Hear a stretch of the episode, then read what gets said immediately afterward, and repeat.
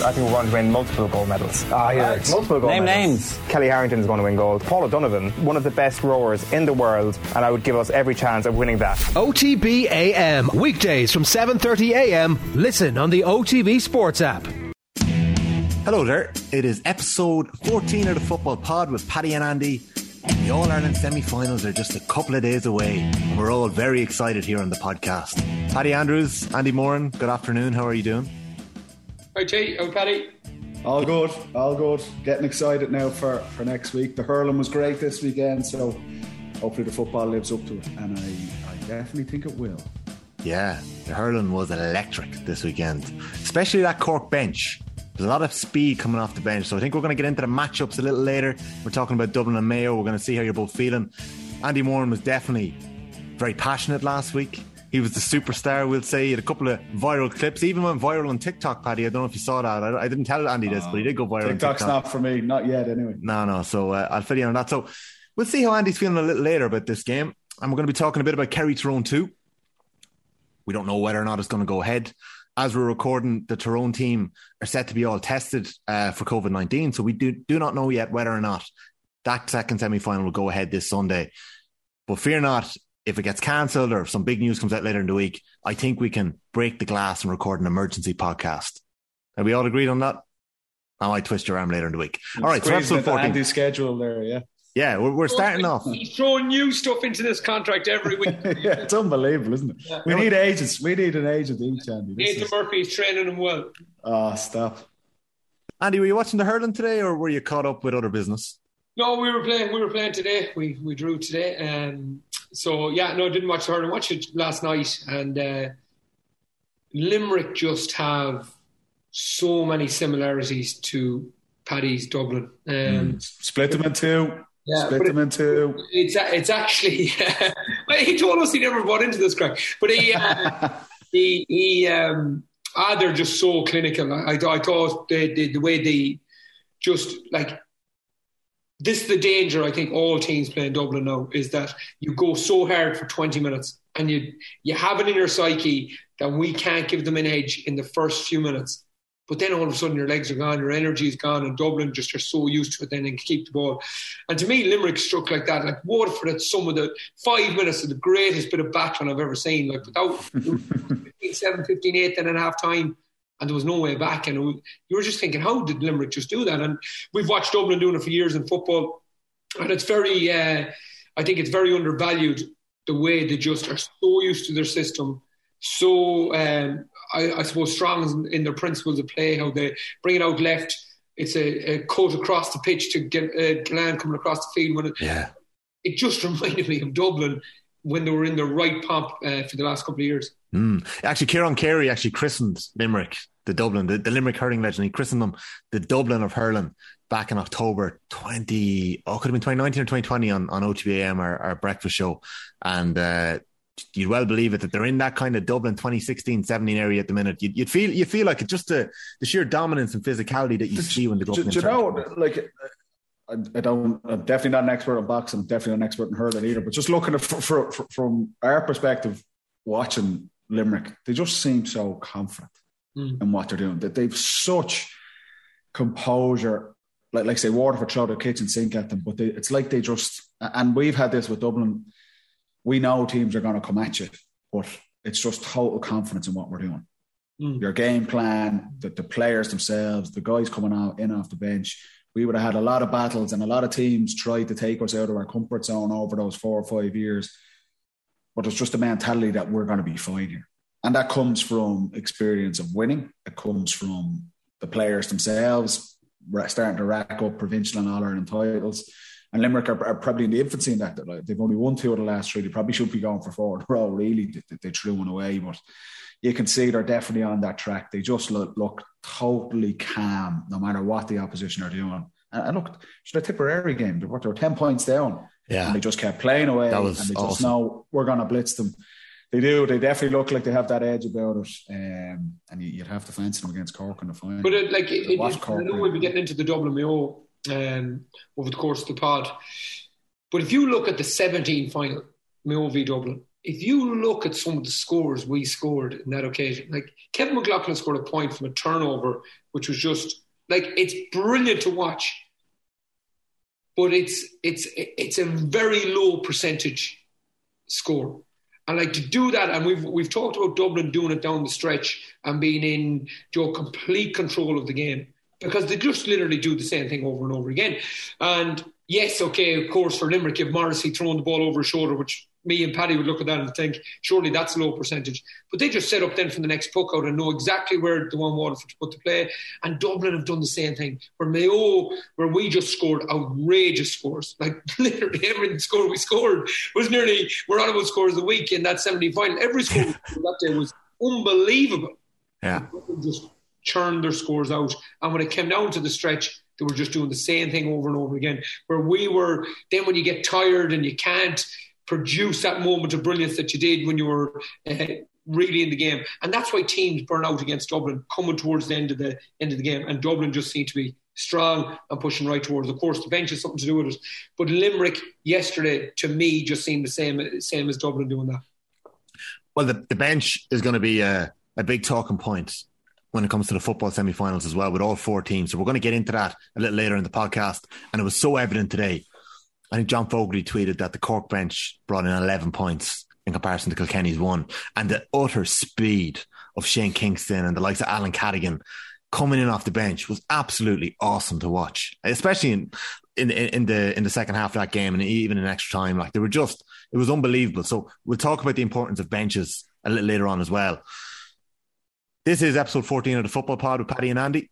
Just to fill you in on how you can get the podcast, Every Tuesday, the podcast now becomes available on the OTB Sports app exclusively first.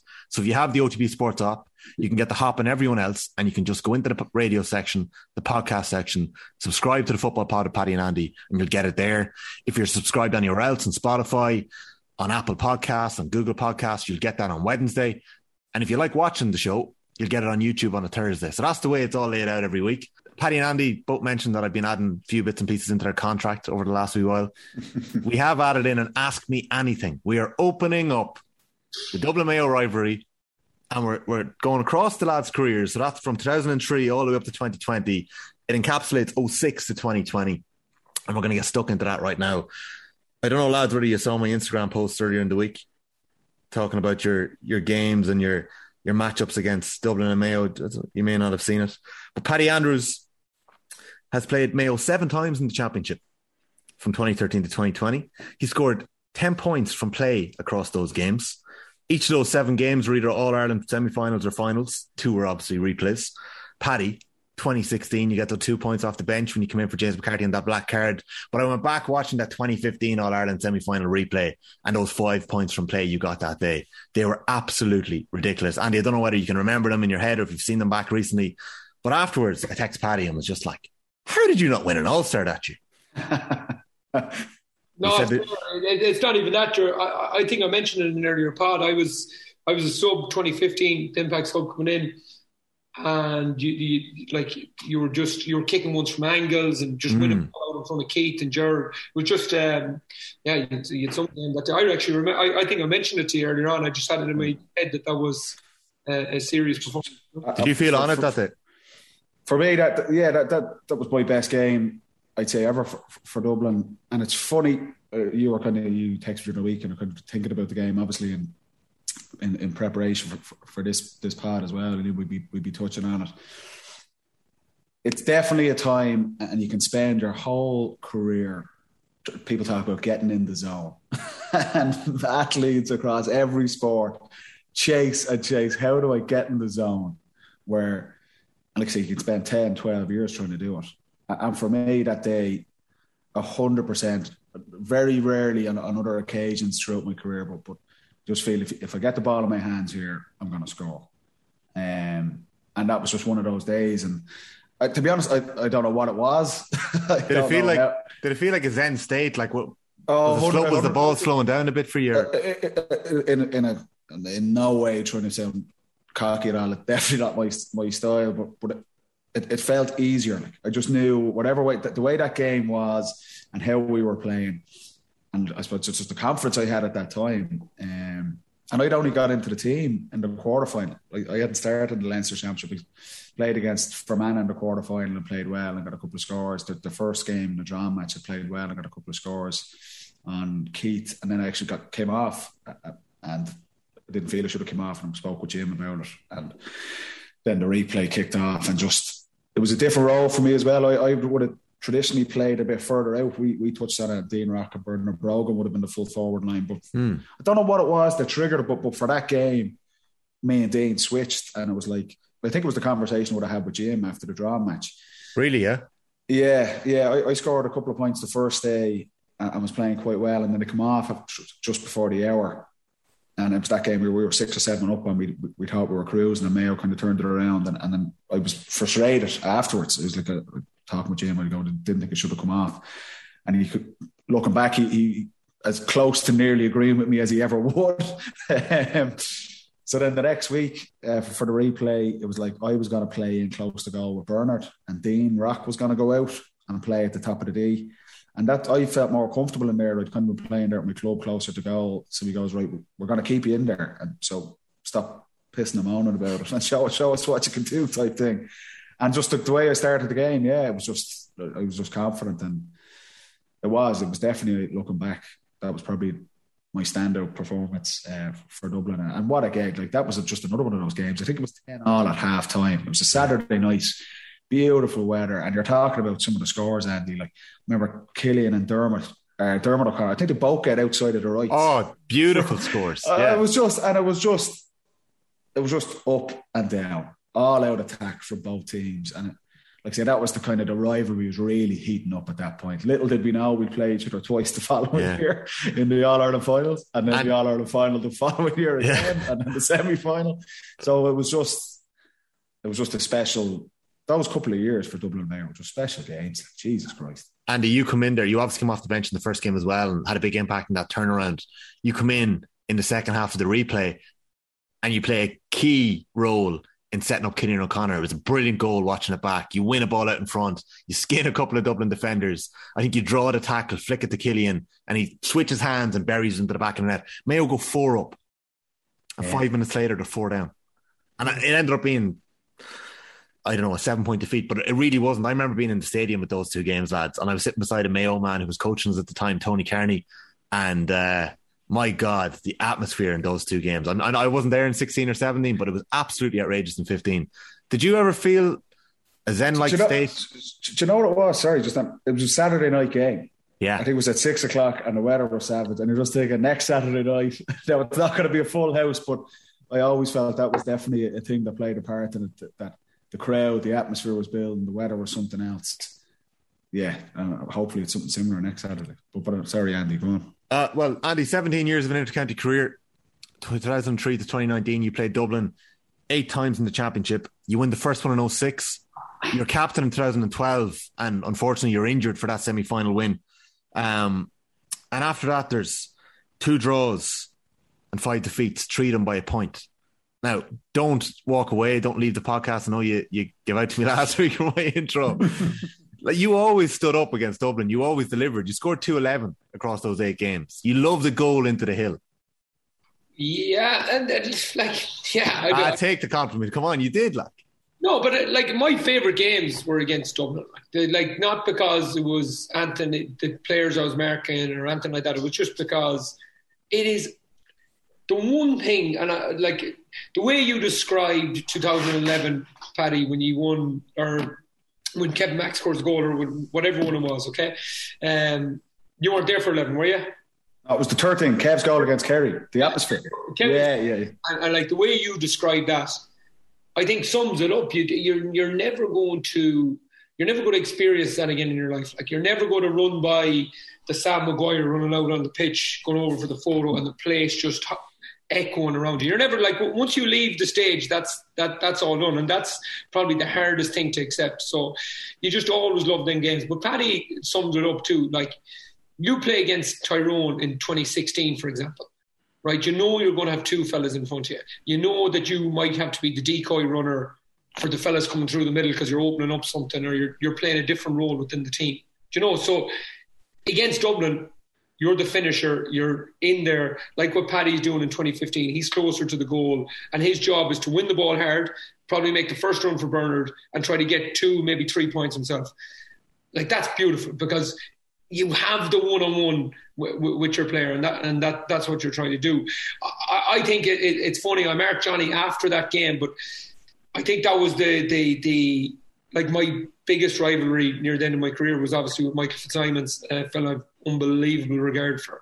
Um, but that was my first introduction to Fitzsimons. I turned Cooper and we set up the goal and Cooper got the curly finger and Fitzsimons came in. So that was the oh, that, in 15. Uh, that was the start of it, 2015. And um, Fitzy was a sub. I think Fitzy was a sub, yeah. And he, Jesus. he ended up going over me anyway. And that was it, and that's where that kind of all started from. And I think bar one game, I think he marked me every other game bar then. So that was kind of the start of it. Um, huge pace. He, what a player that he mm. he literally went from playing us in 2012. And I'm not saying he was ever weak, but he was mm. you know, he was there, and you could physically maybe. Jesus, lads! By the time I retired in 19, he took a ball over in under the Hogan stand on me and as Páidí Ó Sé said, he put me out over the line like a, a, loaf of bread. Like I was just, you know, he just went through me, and I knew my power was going this way, and his power was. we just matched, and it was time to leave it. But he was a savage player. listen, the Dublin games I always loved. Croke Park, Paddy said it. They're, they're, that's where, as an inside forward, you always wanted to play uh, because it's faster ground. The ball is faster. It's bouncing up to you. You have massive advantages over your, your defender. But no, I just I, I just love the game against, the games against Dublin because your partisan crowd, the hill, uh, everything about it, lads. The little bit of I, I like the, we'll be on about the rivalry, but the rivalry between the supporters. You know, have you seen an old lunatic from Mayo up in the hill? you know, I used to love watching stuff on the parades and stuff, and I've seen a few lunatics. Would you? In the hill. I, I, I take all that in, and I used to love just seeing them and thinking, "You're mad," you know. it, was, it was good crack. I know there's a bit of there is a bit of bitterness between the two fans, but I think the real Gaelic football fans, Joe, know, kind of just say, without these games, Joe, what would we have had? You know. Mm. But just on it, Tommy, one of our great coaches, and we've mentioned before, Declan Darcy, like an absolute just a legend, obviously for, for Leitrim, but but also for us that, that Dublin group. He's just a, the lads couldn't have more respect for him, and he used to always just say to us, "It's like your Dublin career is judged on how you go against Mayo and Kerry and Tyrone. Like we're not really interested in, in guys that can do it in the National League or Leinster Championship stuff like that." He goes, "You are judged on how you perform against." Mayo and how you perform against Kerry. And then you kind of Tyrone at, at certain points in, in, your careers. But that was always his mentality to us. I'll always remember him saying it to us as you lead into these games and you're talking about, like, this is what it's about. You know, these, this game next Saturday for this current crop of, of Mayo players or, or Dublin players. That's why you kind of with a wry smile you're, you're, listening to people talking about Dublin and the Leinster Championship and they're not really firing or you're talking about the, the, young Mayo forwards who are shooting the lights out against Sligo and things like that as well which is all great. And you have to do that. They are steps along the way to, to where you're trying to get to. But ultimately that, that was our mentality. And I always remember Beck saying that to us this is where you earn your corner if, if you're going to be a, a a Dublin player, a proper Dublin player, you've got to go and do the business in, in, these games, and that's that's why they were so special for players. I think the fans see that. You can see, you can physically see it on the pitch. I think the media loved it. I think everyone loved it, and that's why next week, that's why everyone's so excited about it. You know, you know this mm-hmm. is this is championship football. This is the cream of the crop, um, and it was like I say, we were blessed to be a part of it. What, what a decade of games! Unbelievable, unbelievable stuff, and we opened up our comments box on Instagram and the Instagram stories. I feel like I did you did you filter these by the way? Some of them, some of them. I hope you did. Yeah, yeah, some of them because there was a few that we can't read out. But the comments box was opened up on Instagram at footballpod underscore GAA and on the off the ball one, and we got plenty sent in. Going to throw a couple of quick ones at you. These are quick now, so I'm not looking for any in-depth answers. You can dismiss it. You can dismiss it. Dismiss these. Dismiss these like one of my ten minute answers will do here. No, no, because because I think I'm kind of maneuvering them in the way that we'll get to the ten minute one in a minute or two. Okay, Paddy, in front of this one at you. It's it's a it's not even a real name on on Instagram. It's Ball Tree. Do Dublin consider it a rivalry? Would Mayo not have needed to win every now and again to be considered true rivals? No, it's hundred percent. It's a rivalry. It was our biggest rivalry, without a doubt. Over, oh, definitely was our biggest rivalry. I don't buy that. That we knew every year if we were going to win the All Ireland Mayo, the team that we'd have to beat. Um, Kerry are obviously coming now. That, that they seem to be that the next decade, this the twenties seem to be that Kerry are going to be the team. The teams are going to have to be. But for for the past ten years, Mayo were without a doubt, without a doubt, our biggest rivals. Yeah, hundred percent. And Andy, Andrew McKenna wants to know. Obviously, there's a lot of respect there, but which Dublin player did Mayo and Andy dread facing the most? Well, there was plenty of the team dreaded uh, facing the most. Like, like I, I, mentioned Bernard last week. I got plenty of heat over that. Um, uh, We're getting know, back into that. But even even Paul Flynn, James McCarthy, these guys, Brian Fenton, Paddy, like they were just. You had to give every one of those players respect. But me personally, I, I, I remember. I don't know which game it was. I think it could have been. I don't, I don't know which game it was, but I just remember being. For some reason, I found myself at right half forward Jack Jack McCaffrey, and I know that, like the depth that Dublin go into, like they know that I had no gas, like, and he screaming, he's like, "Give me the ball." Give me the ball. Give me the ball. I was like, please don't give him the ball. All I could see was 80, 90 yards of space up in front of me. What year is this? Oh, I don't know. It must have been 15 or 16. Which year did he come back? I think it was 16. 15. He came back 15. He went. It, it didn't matter what year it was. Any year, he still had more pace than Andy. It doesn't matter. I, like, I just say, and I was like, "Where's Kevin McLoughlin here and Jason Doherty when I need?" can, can, can I ask you a question? Is is Jack McCaffrey saying that for his teammates to hear it, or is it in Croke Park where they actually can't hear it and he's only saying it for you to hear? Oh no, he he, he noticed me. It's happened to me twice in my career. I can tell you the two players who did it. He did it to me once and he knew it was me, and he knew he was away. It was like what I was saying last week about spotting maybe Michael Fitzsimon's going up the up the pitch, and then you try to get a wing back in, marking you. Like if I got Jack Mack in under the goals, I'd be I'd be doing the same thing, you know. But Sean O'Shea did it to me in a in a league game down in Tralee. He spotted an 18, 19 year old kid. I swear to God, he goes, "I'm on Andy Moore. I'm on Andy." oh, Jesus, I, like, I don't respect. Jesus I, I, I, look around and I see Hape's face behind me. I'm thinking, "Oh no, I'm in bother." Uh, but listen, uh, I don't know if I think Tony Buckley could have been with them that year. So he was saying, if you get him out, ah. go, you know, and. Uh, but they were the only two. There was the only two times it happened to me where I just had the fear of God. I was thinking, I'm dead here. You know. And did he? Did you get done for pace, or did you ship him on to somebody else? Straight away. I just literally. A, I just followed him straight away. Black card. What about Jack? Did Jack get away from you? yeah, yeah. It was one of those holding him up so he doesn't fall over. um, Paddy, another quick one for you before I have a longer one from you. Uh, from Chill1608. If there was a player from the opposite team who you wish was on your team, who would it be? So he's asking for a player from the Mayo side. If you could have pulled it in now or from back in our day. From for, sorry for from next 20, weekend. No, no, no, no. From 2013 to 2019, we'll say. Oh, I always felt probably Lee Lee Keegan was probably their best player, but, but we had brilliant. Hands. We James McCarthy and mm. Jack McCaffrey as a wing back, so we we mightn't have needed him as much. Um, Could have gone into the corner. Yeah, but then you're taken away from his game. Like, like he, he was mm. so good going forward. Keith Higgins was, I thought Keith was spectacular. Between we had enough forwards on our team. I didn't want to bring in Andy or Cillian O'Connor on our team. I never would have got a game. It's it's a very it's a very tough question to ask a yeah. team six in a row. Like yeah. who, who, who, do you bring in and where, where, do you improve it? From our point of view, if it was going to my own point of view, for his absolute consistency, and I seen him on an all-star trip in, in Philadelphia in 2019. I, I, I, James McCarthy all day on the on the other side. If, if but you think you should need him? It's not that we need him. It's just that yeah.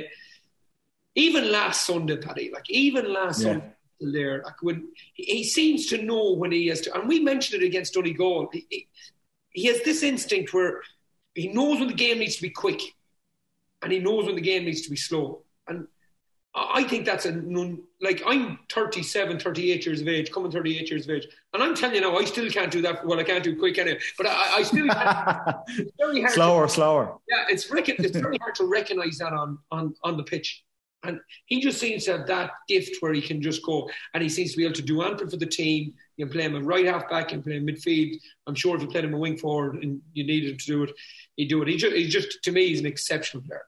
Oh, like I, I absolutely agree. I, I think already he's arguably Dublin. He'll go down along with maybe Stephen or some of the guys from the seventies, or maybe even surpass them as, as Dublin's greatest ever player. His longevity, he was there in eleven at wing back. I think he's what eight, eight All Irelands now, chasing a ninth, and he's still like last Sunday. He's still so important to Dublin. He's just.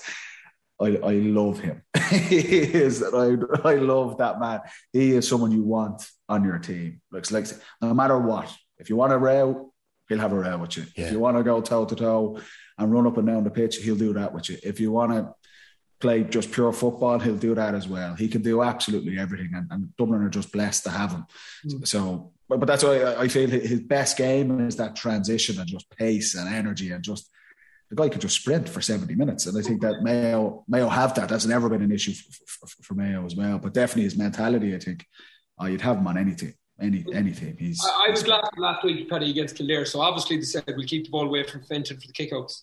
And Kildare did. So the plan Yeah. to McCarthy, your man catch the first one, please.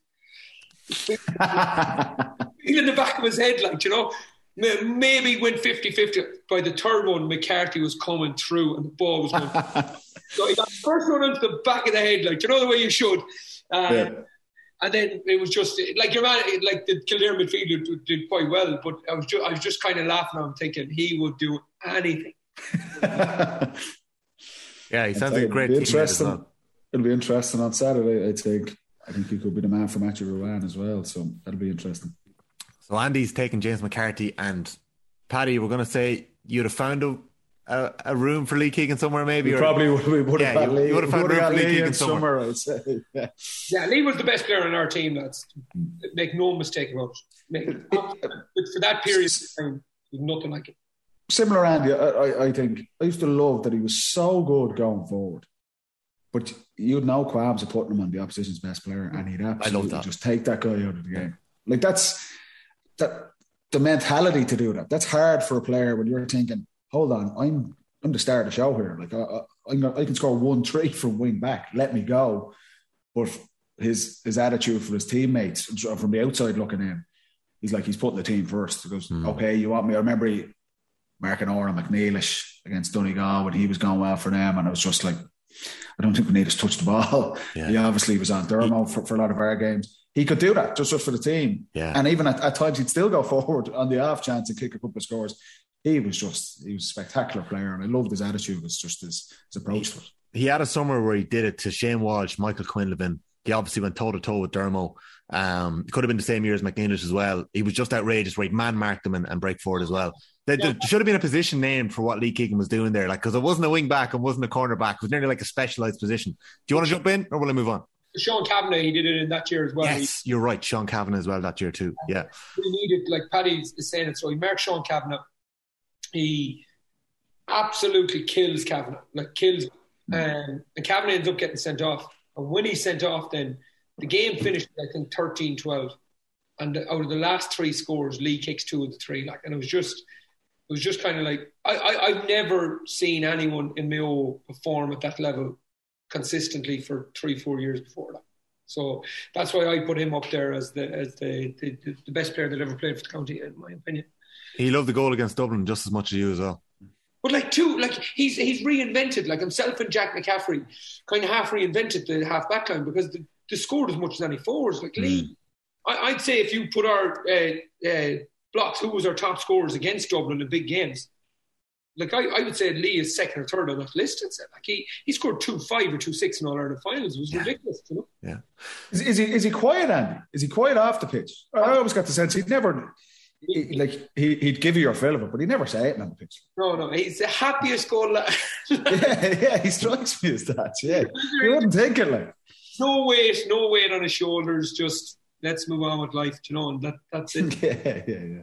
I love that. Because I, I remember we got him on a week or two after the, the semi final where Con got those two goals. Con had that backdoor cut, those two oh, ruthless yeah, goals. yeah. Is that the 19 semi final? But Lee was on chatting with us afterwards. And Yeah. I think that happy go lucky moving on afterwards and moving on from it, he was just on about his head was spinning for those couple of minutes. He was just really honest talking about it. Um, but he had obviously done it to so many players before that. So there's another question about Keegan a little later we're going to get to. want to give a shout out to Jerry Bain. He's a man I met today actually on the way home from Meath to Clare. Uh, we stopped off in Belvedere House. I don't know if you've ever been there, lads, but it's a Paddy was gorgeous. signing autograph, or Paddy, he was signing autograph. Tommy, you're trying. I wasn't. How much money are you making off this pod? Do you need to Ah, get no, listen, it's actually stuff? it's actually an interesting spot. It's a gorgeous kind of forest area just off Lough Ennell, and there's a, a wee cafe there as well. But Páidí Ó Sé, in his first winter um, as Westmeath boss, himself and Tomás Ó Flatharta used to bring all the Westmeath boys down there for their winter training, and that's where they did it. So Jerry, big GAA fan, was working back then when Paddy was doing it, and uh, had a couple of stories about it. And he had a question for the two of you lads. He wanted a shout out, and he had a question for the two of you. He listens every week. Um, he, he reckons the two of you get on really well on the podcast. He, he really likes that, but he suspects that during the decade of the rivalry, that there must have been a bit of. He didn't say hatred. I think he meant frostiness there across those ten years. Now he did in, initiate it by saying, "Surely the Mayo boys were bitter." the the way I would describe it, like there, there, there absolutely is. Like I, I, I meet, I met Philly McMahon on the off chance a couple of months ago down in Killarney. I met, I'd meet Johnny Cooper. Joe, you'd meet fellas on the off chance, and there's absolutely nothing there. There was a few guys on the on an all star trip I was before. Good fun, good crack. There's nothing like that. Like the way I would describe it back in them days was absolute respect.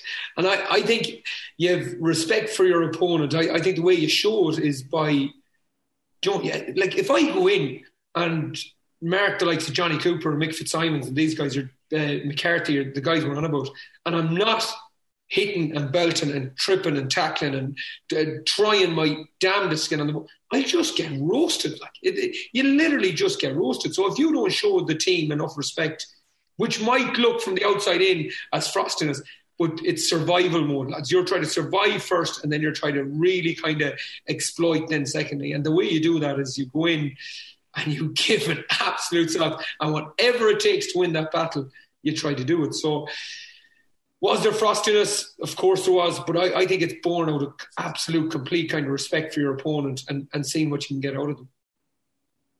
Paddy, was that what it was like for yourselves? Oh, a hundred percent. I, I, I, I'd go right. You look at it from when you're in it. Anyone who's, who's played elite sport or, or team sports or current players playing intercounty football, you're always looking for an edge. You, you are, and like Mourinho was famous, it's creating this siege mentality. And, and when you're out of it now, me and Andy are finished, and you look back, and it's totally irrational. A lot of it is nonsense.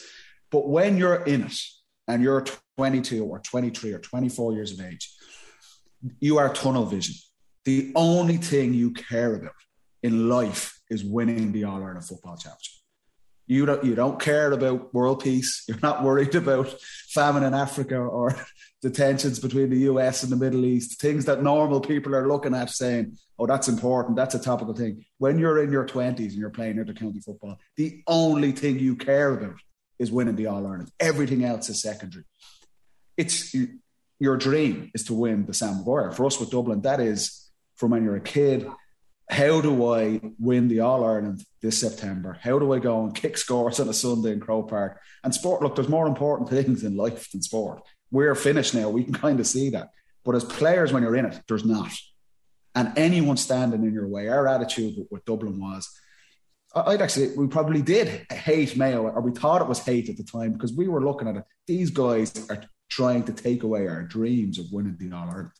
And we knew for four or five years, if we were to get where we're going, we had to beat these guys. Like that question, were Mayo rivals? They were our biggest rivals. We felt Kerry, we had their number. We, we, their brilliant team had kind of come to the end we knew for this four or five years we have to get over these guys every single year. And we'd use anything to get an edge. I remember in, in 15 they were talking about that game earlier on the first day keegan's on dermo and dermo gets sent off and he's suspended. And he's going to miss the replay. And then the sunday game that night philly mcmahon is in a row with aidan o'shea and it's highlighted on the sunday game and it's like philly's going to be suspended for the replay as well and our mentality that week was, and this is rightly or wrongly, but like we're creating this mentality. Mayo are diving. Look at the bat. look at the tactics from Lee Keegan. How could he do that? And we're there, and we Phil McMahon do the other and Mark and Aidan O'Shea, but we're like, how could they do that? the GAA are after us, the Sunday game are trying to shaft us. That's that's your mentality. It's totally irrational. A lot of it is complete nonsense. Could you not see the woodpecker punches going in after the match and the replay and the videos? We weren't interested in that. We were looking at how do we get an edge playing Mayo, and you'd use anything, and it was just because you've so much respect. You had to be at your best, uh, and that's. I, I, see it now. I see it like you see Tyrone's attitude. You can see Tyrone or Humby. You see it in Kerry this year they know you can. You said Tommy earlier in the pod and just stuck with me. Kerry look angry this year. They know they have to be on the edge to beat Dublin mm-hmm. and to win the All Ireland. And for us in our period, that was it. And every year we played Mayo. And, and Andy, Andy's right. He touched on it. The, the style of play both of those teams played, it was man to man. So, so if you play Tyrone, for an example, now, you'd probably, if you're a forward, you'd mark four or five different players in that whole game, just their style of play. Whereas with Dublin and Mayo, it was man to man. You had to win your battle. I, I remember Mark Colin Boyle for 75 minutes in an final. And then next February, they're going up to Castlebar in the National League and marking Colin Boyle again. And Andy's marking Michael Fitzsimons and Lee Keegan's marking Diarmuid Connolly. All the, because the teams played that style, it was individual battles every single time you played. We played each other so often. This just kept building and building and building, and players had their own rivalries the teams just played each other every single year.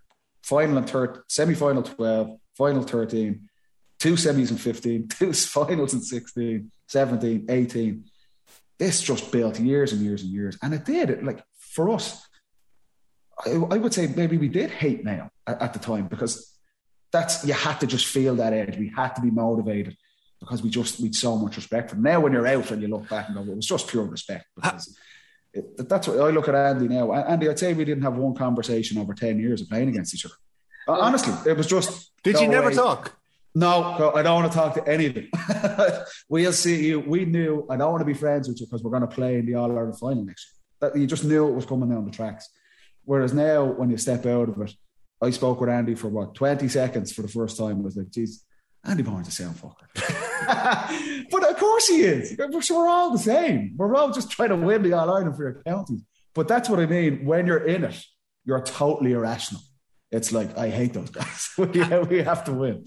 How do you channel? So it, it sounds like respect through contempt. How do you channel that hatred in a positive way because I'm sure so many people like the GAA is bred on local rivalries and going up against the boys, the townies or the villagers or whatever, or the local team up the road.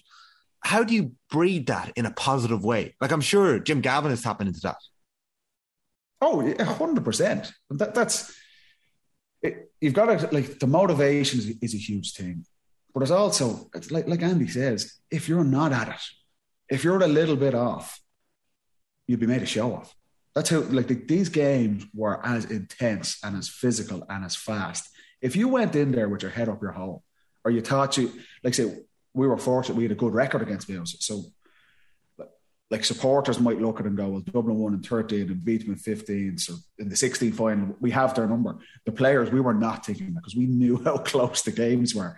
If you go in 1% off, you're going to get your arse handed to you and you're out you'd be absolutely embarrassed. That that's and and that is respect. There's nearly I don't know if fear is the right word, but maybe it is. It does sound. It, it does sound if, like if I'm not at my absolute peak here, these guys are such a brilliant football team. Mayo are a brilliant Gaelic football team.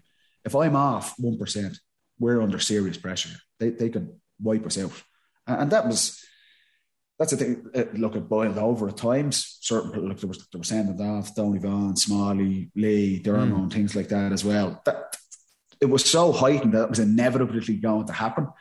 But you, like the best teams, and that's why Dublin have managed that really well. We always had to have a focus on. You're no use to anyone if you're if you're sent off. Yeah, yeah. You know, we need to have 15 on the pitch. Why Johnny's black card in, in the final a lot of Mayo, a lot of Mayo people look at when Smalley got sent off and they had the advantage. Was it 17, 18, 17 final, and then Donny Vaughan gets sent off after? How long did it last? If, it was a, if, it keep, if he keeps his head, if he keeps his head, is it something different? So it was always just the, the heightened intensity of those games. It was inevitably, it was inevitable that it was going to spill over at times. And are you, are you surprised at all looking at the man that you've been sitting beside for the last 14 weeks in the podcast, that this hatred was sitting there bubbling under the surface. That That's whole time. yeah. For me, I don't know. It's laid back out all of them. But if you, if, if you go away on the narrative side of things, right? So if you, if you if you strip it back, so Dublin are, you know, it, it- all this uh, finances, the, the advantages, all this. We haven't won an All Ireland since '51. So even the narrative builds a bit of content, and that's what Paddy's saying there. He's saying like Jim Gavin is saying here. The whole county here, country wants Mayo to win because of this, this, this. Do you know, like, are you just going to let this happen, or we don't care about all that stuff? Just go out, do you know. And it, it literally builds within, even within the media, within the systems, within everything. And then the like the narrative feeds into the team slightly, and then you have to balance that together. And you mentioned a word called fear. I think every player has a tiny bit of fear. Like for me, it used to come Monday, Tuesday, Wednesday, early, early, early on in the weekend. And by the time the weekend came along, then the match came along, I, I, I was okay, and then I could balance it. But I think that fear is a good thing because you have to get your body ready for what, what's about to come. And then once you prepare well and you, you, you're right, then then you're ready to go. And I'm sure Paddy as a forward was the same. Um, like if you're American, just say Murchan now the next day, and Murchan goes up, gets a score early, t- takes you on, gets the goal like he did against Kerry in 19. Joe, there has to be a tiny bit of fear there because you have to be ready to make sure he doesn't do that, you know. So it helps you prepare, and uh, I think by the time you go to the pitch, or by the time you get on the pitch, then that fear and nerves and all that is kind of is eased out once you get once you get going in the game, you know. So, but the the respect. Um, the hatred, all that are, are, are totally there internally with, with, within the group, and I'm, I'm, sure it's the same for the supporters as well. There's a bit of hatred there within the supporters, but when, then when it's all, you know, the Mayo boys will go down Phil Ryan's into Coppers, all that, then intermingle with the Dublin people. It's same thing. We have a question, question about Coppers that we'll get to a little later. I've never Neither was I. I don't. I don't remember being in it, so does that count? Carl Jackson will tell me. There, uh, there's a lot of questions in, so some of these can be quick, and some of them we we can get stuck into for a few minutes. All right, I've got a couple here at once, so I'm gonna I'm gonna reel them off because there's a few of them about it.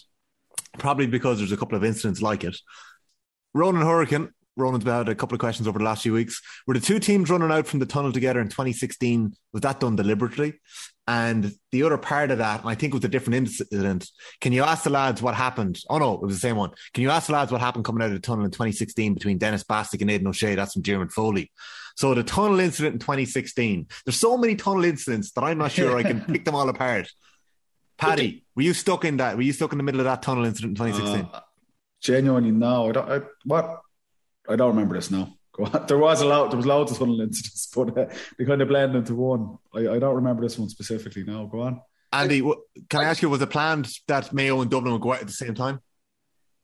I, I actually I can't remember, and that that's the goddamn truth. And to use, uh, I suppose, the tunnel, but as an inside forward, like you actually have tunnel vision. You you you have a job to do, and uh, I mightn't have even seen that happen. Do you know, I, I actually couldn't. Like the boys out around the middle of the field, the boys between number five and number twelve, they're going to have a physical confrontation at some stage. For me personally, I'm trying to stay away from that. I, I, I literally don't want it because it's going to burn up energy on me. It's going. So I literally, I would be so focused on what's about to happen. Yeah. I, I would miss every bit of that. I find that interesting because I would suspect that if I was sitting here with Jamie O'Shea and Hmm. maybe James McCarthy doing a podcast, they would be talking a bit more about you know the scuffles or the tunnels and the rows because We're the two soft lads as well. Yeah, we were never involved in that. Yeah, they, they, Maybe they're- the lads. Hey, yeah. don't forget, forget, don't forget about your brawl in bloody 08 against. I'm not going to mention the county, but you know you did, you did have a bit of a record back in, you know, in, in your You made reference again. if we use a rugby analogy, like they're in the ruck and they're doing Yeah. We're the fancy number 10 and number 15. That's what we are. We're sitting back in the pocket. We're not getting involved in any of that stuff. Paddy, you said you never spoke to any Mayo fellas over the 10 years, and I feel like you were exaggerating a little bit. But I have to say that any time I've opened up the comments box on Instagram, a few different people have come in with this question. Can you ask Paddy Andrews why he didn't shake Cillian O'Connor's hand before the 2017 All Ireland final? Now, when we got those assets to start, I was like, I don't remember this. And there is some fella who's done a video somewhere, and it's up there somewhere. I've, I've seen the video. Yeah. Yeah, yeah. and, uh, and I basically, have. you know, you, you've already given the precursor of 2015, 2016. and 2017 comes along. Now you're giving us the context that you bloody hated it and you had a voodoo doll of Colin Boyle at home and a poster on the wall that you used to rip apart. What did Cillian O'Connor do to you that you just ignored him in 2017? I had not heard. I actually didn't mean to do that at all. And that's uh, whether people believe me or not. So look at my glasses. I'm fucking blind. um, really? I actually You- didn't even know. I swear, no, not in a million years. Like I say, I, that that that's not really my style at all. I wouldn't be into that type of stuff. And actually, one of the very few people I, I would have spoke with. I, I did a gig with Cillian, I think a year before that, and we actually had a bit of crack in the off season. Uh, I actually didn't mean to do it at all. Yeah, I, I, my phone was happening after we we obviously won the game, and I seen that there was a photo of it, a still of it, or something on, on Twitter. I wasn't Yeah. on Twitter at the time. But it's a good video. Jeez, I actually didn't even remember doing that. Yeah, I wouldn't say Cillian was too. I didn't think he gave a shite anyway. But uh, no, genuinely, I didn't even mean to do it. Yeah, whether people believe that or not, I don't know. But Uh, that's do, the you ever, truth. do you ever try any mind games like that, Andy, or is that all silly? If you're walking into the corner back, are you putting out the hand and pulling it away, or you ever give a fella a kiss in the cheek when you're going into Markham with, or he was coming into Markham? Anyone do it to you? I got the ears to the hill. That was bad enough, wasn't Yeah. it? Yeah. Okay, we have a couple of questions about 06. Paddy, you were only a. I think you. This is part of your. I didn't realize you played three years of minor for Dublin. Yeah, we didn't win it. No, Yeah, we'll come back to that. But no six, you were you were a Dublin minor. While Paddy, captain, yeah, was were last captain. I was, I was at this game. I was on the hill. While while Andy Moran was coming off the bench, he was telling Yeah, Morrison, "Put me in, coach." give me a We- we shot, got- coach. Give me a shot, coach. We got this story a couple of weeks ago. It's brilliant. Put me in, coach. I'm going to score a goal. And he scored a brilliant goal. And he turns around and he's pointing to the coaches on the sideline afterwards.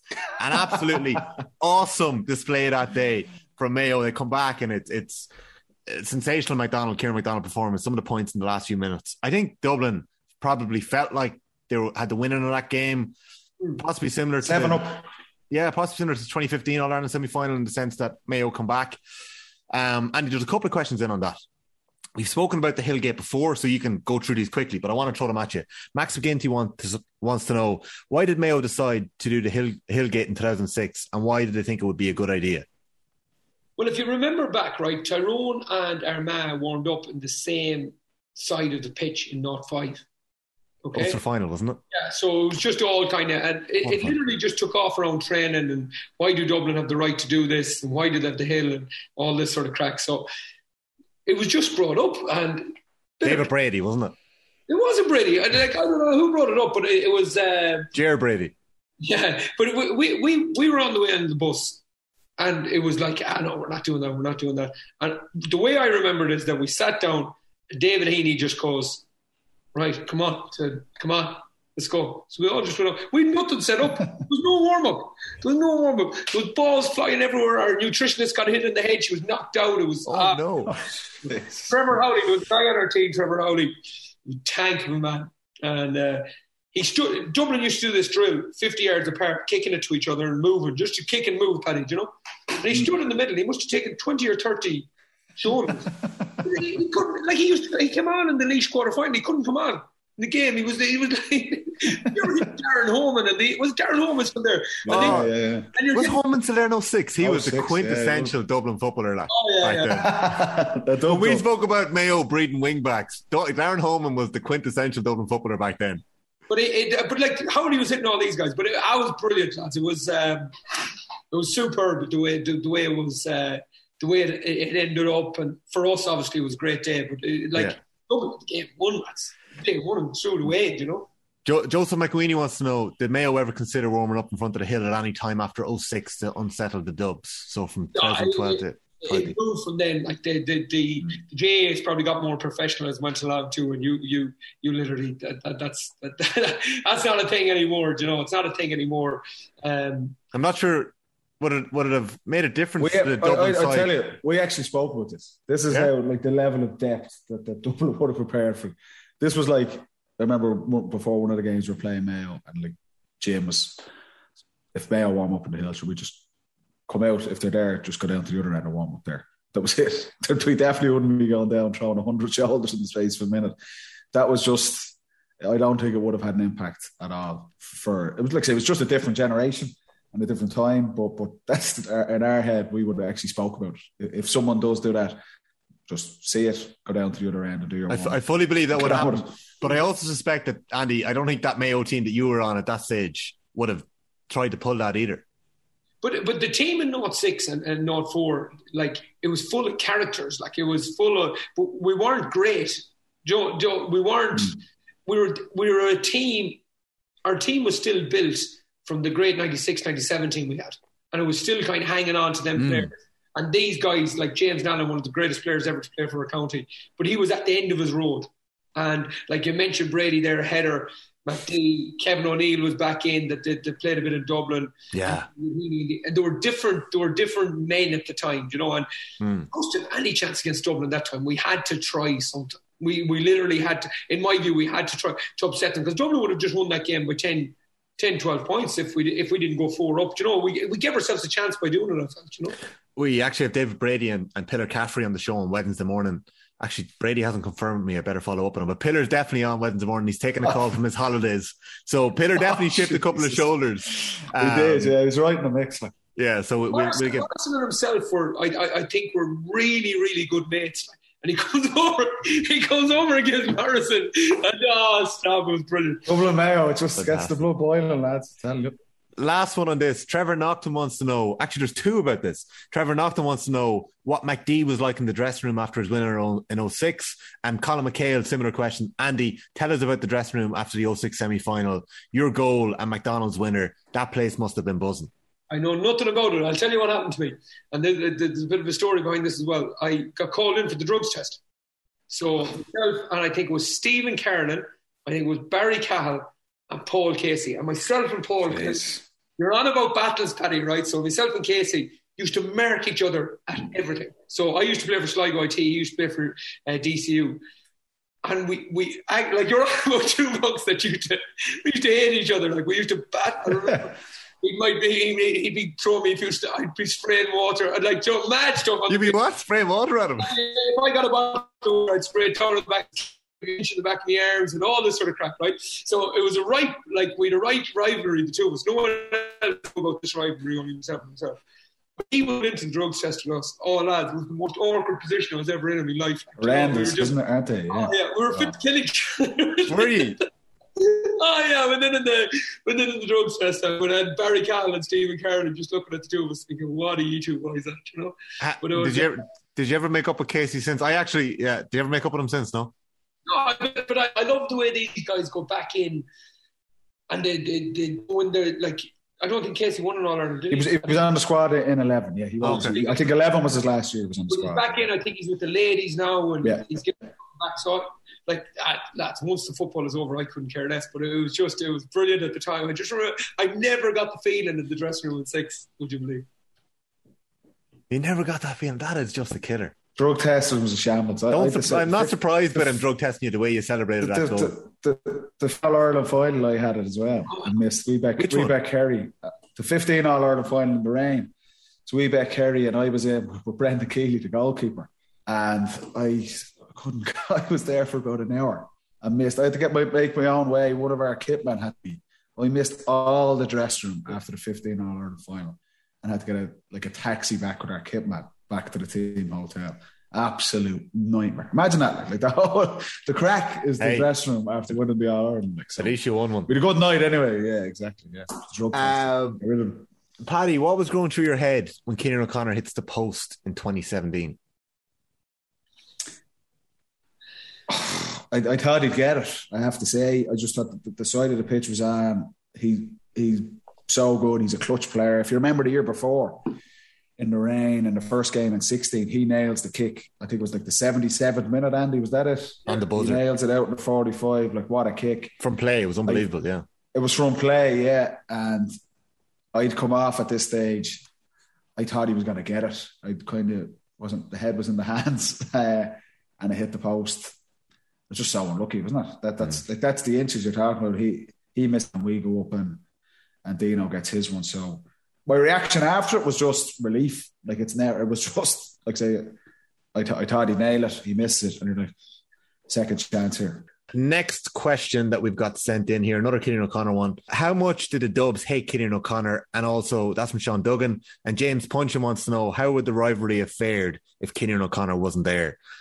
So, Andy, I'll ask you first if Cillian O'Connor wasn't there, how important was Cillian to that? Cillian O'Connor didn't come on the scene. You, you, you wouldn't have seen that new team. That's It, uh, look. That's why I think it's so big this weekend. Yeah, He's he is so important. he is. Lads, we didn't have a free taker in 2011. You know, we, we didn't have a free taker. Uh, we were struggling. He changes the game. He's 19 years of age, Tom Common. He gets pulled for taking over a free, which he tended to do uh, uh, uh, at times, you know. And uh, the next free is 45 yards out, and he's 19. He's a kid, like, and we need to win this game, and he nails it. Like he's like so stoic for an 18, 19 year old. I've never like similar to what I'm saying about Sean O'Shea there, noticing that it's me on the field in the minute.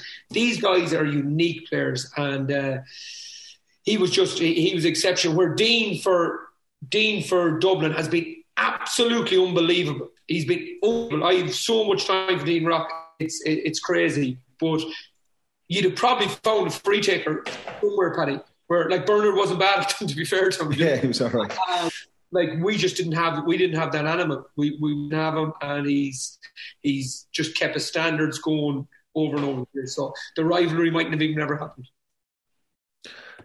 Uh, you didn't really hate Cillian O'Connor, did you? I know you're saying you hated Colin Boyle, but and you, you may have uh, ignored him ignored him with the like- handshake. This is this is Tommy again. He starts quoting us, misquoting us as well. Though I've noticed that a few times.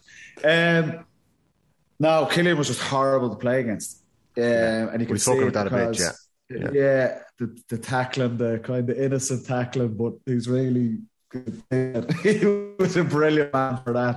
And you know what? As a forward, you're talking about, you'd want him in your team because as he is like he's the main scorer, he's the time player. Jesus Christ, he he puts in a shift for the team. Like I, I know for a fact our coaches would have loved to have someone like Cillian O'Connor in our team because he's just the ultimate team player. He nails the scores, he deals with the pressure.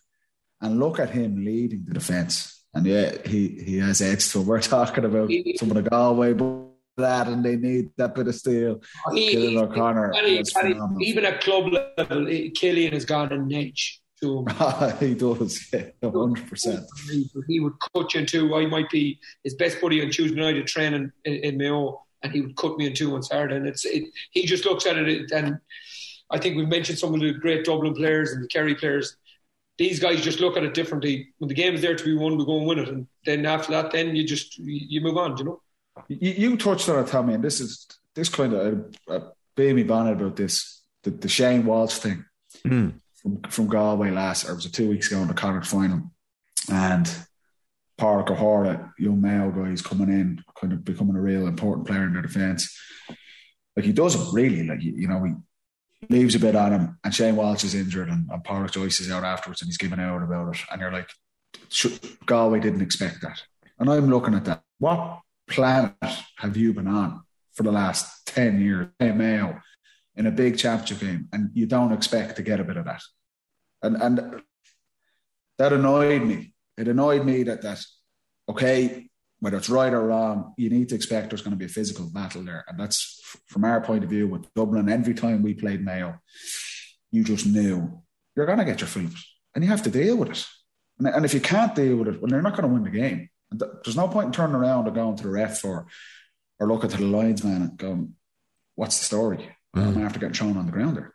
Like, that is what Mayo bring. That's what Dublin bring. That's what the best teams bring. And, and the idea of, of coming out and giving out about it in the media and look, you don't want to see players getting injured and on. I'm not condoning that, but the idea that you wouldn't expect that or wouldn't that it should come as a surprise is is nonsense. Like if you're if you want to dine at the top table and you want to be winning, you have to be able to deal with those type of things. And that's like someone he'd do that, he, he'd give it, and if he got it, and I'm sure he did get it off our defenders, there'd be nothing made of it. Just get up and get on with Get up and get on with it the next time.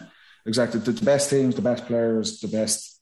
If you want to be successful, you have to deal with that. And I just thought that was interesting, but I didn't like it. What I was hearing from Galway after. That is the Ask Me Anything on Dublin and Mayo from the rivalry of 2006 all the way up to 2020. We captured it all there. There was a load more questions. There was a couple of emails into the football pod at offtheball.com. We'll have plenty of time to come back to them. You know, maybe we'll do a bonus pot. I'm adding in another thing into the contract. Any other business at the very, very end of the at the very, very end of the summer. I'm going to squeeze as much as I can out of this, lads. Okay, so we are really excited about this weekend. Dublin Mayo. Andy got really into it last week. He felt good. Now I'm doing you the service, Andy, by saying that you didn't really, you didn't really say too much wrong last week. You were just excited for the semi final. How are you feeling now? Still excited. I I, I do think um, we have a huge chance. Now, is that built on Dublin coming back to the pack more so than Mayo's progression? Um, or maybe is it a bit of both? It, it probably is a bit of both. Um, but yeah, you, you got to be realistic about this. And I, I, called it last week a free shot at, at Dublin. Uh, and what I mean by that is that Mayo have a really young team, fresh team, guys have coming into Croke Park for the second time to get at Dublin in, in, in two years and it just gives them a feeling for it, and it, it allows them to say, right, this is the marker we're going to get to. So just say we didn't get to the All Ireland final last year, and we ended up lo- losing in a semi. What's your marker if you lose in a uh, lost in a Connacht final? Like the year after, then is it just to win a Connacht title, or is it to get to the All Ireland? Now our goal is to for them young fellas, Ryan O'Donoghue, Tommy Conroy, and all them new guys in, it's to go and try to win an All Ireland, and that's their goal, and that's going to be their goal on Saturday. And to do that, um, you're going to have to come up against uh, the, the, the best team probably of all time, and it, or the, the remains of the best team of all time, and and the, the main spine of that team is still there, and it's going to be very very difficult. Um, but I do think Mayo has some weapons that can damage Dublin. I honestly do think that, and uh, um, hopefully, come Saturday evening, we, we, we, can see that. Paddy, how are you feeling going into this weekend? I'm, I am looking forward to the game. Like I say, it's I think the four best teams are there. It's been a kind of convoluted season, despite um, you know the game's been pretty much week on week from the start of the National League. But everyone's been waiting for these games. Everyone has been waiting for the biggest teams. There's been so many mismatches. There's been a kind of media narrative around the, the changes and structures to the championship. We haven't had many great games.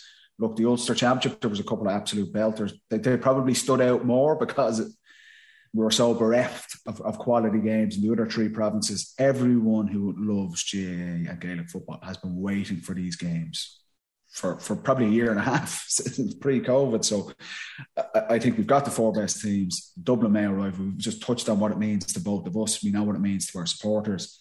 And I think the whole country's invested in it. It's been so prominent over the last decade. Dublin and Mayo grabs the headlines. And then on the other side, on Sunday, please God, all going well in, in Tyrone's camp that, we get arguably the, the, most exciting team this year in Kerry right from the first game in the National League, seeing them in action and their first real test of the season as well against an up and coming Tyrone team and Tyrone playing this more exciting brand of football. Look, I, I, I think you couldn't handpick two better games. So really looking forward to it uh, this weekend. My own thoughts on the Dublin Mayo game. I'm confident that Dublin are going to win this game. Um, there's been a lot of stuff spoken about over the last couple of weeks, but but when you sit down and, and analyse the game, Dublin, I can't see Dublin not winning this match. I, am confident that Can, they'll have more than enough. Can I ask you for a, a scale, a confidence scale here? Because we have heard Paddy Andrews make predictions on this podcast before, and they've been very, very definitive. How definitive are you that the remains, as Andy Moran said, the remains of the great Dublin team are going to dispose of this young coming Mayo team?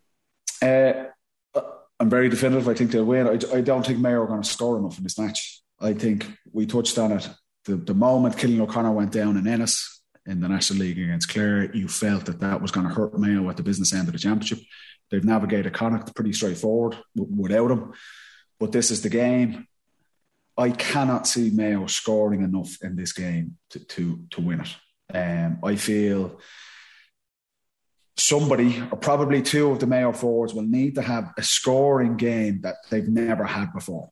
So Aidan O'Shea, for all as good a player as he is and as an outstanding leader in that Mayo team, he's never scored a lot against Dublin. So if he's not going to be the man to do that, or, or James Horan's going to look for him to do that, he hasn't done it before, and, and, and I question whether he can get two two or one three that's not really Aidan's game. So then you're looking at going, well, can Kevin McLoughlin do it? Is Kevin McLoughlin going to start? I think John Small will pick him up again. Kevin McLoughlin's never scored four or five points from play against Dublin. I think that's what's going to be needed. So then you're looking at going, well, who's going to do it? And you're looking to the two young guys, Tommy Conroy and Ryan O'Donoghue.